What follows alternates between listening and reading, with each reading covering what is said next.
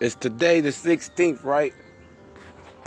So today's Throwback Tuesday, you know what I'm saying? I'm out smoking and I just realized, y'all.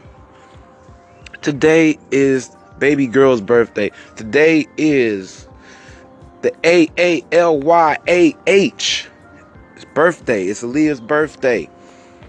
The icon, the young legend that lost that we lost way too soon in the plane crash you know what I mean, back in August. Very, very, very monumental person to the R&B game. Very much a trendsetter in fashion, naturalness, beauty, uh, and, and stand and her her dancing ways. Just staying true to herself, her music, all that. I'm talking about Aaliyah Haughton, y'all. For for all y'all who don't know, Aaliyah is groundbreaking R&B artist in the '90s that R. Kelly kind of. Uh, you know, rose to, you know, brung out, you know I'm saying, to fame.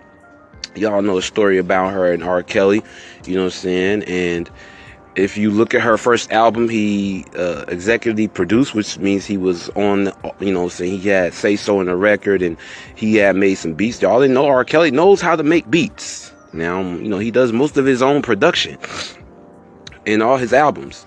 So yeah, Aaliyah is uh, back to Aaliyah. She is a legend.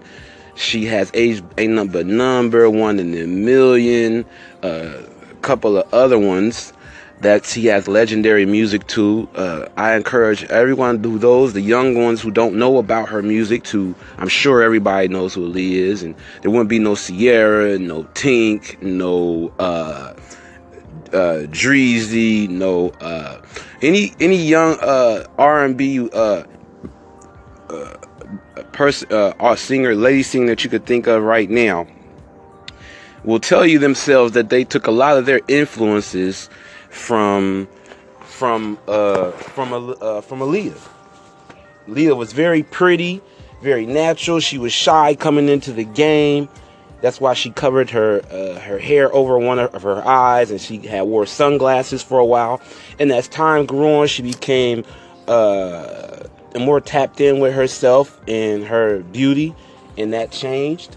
She was down to earth, very shy for what I'm told. And you know, you could tell that. I had an opportunity to see her one time in 1997, that KUBE 93 Summer Jam uh, that happened uh, before, and uh, she came in all yo. She came late, hair wet, and all that. Apologized to the fans, but gave an awesome show.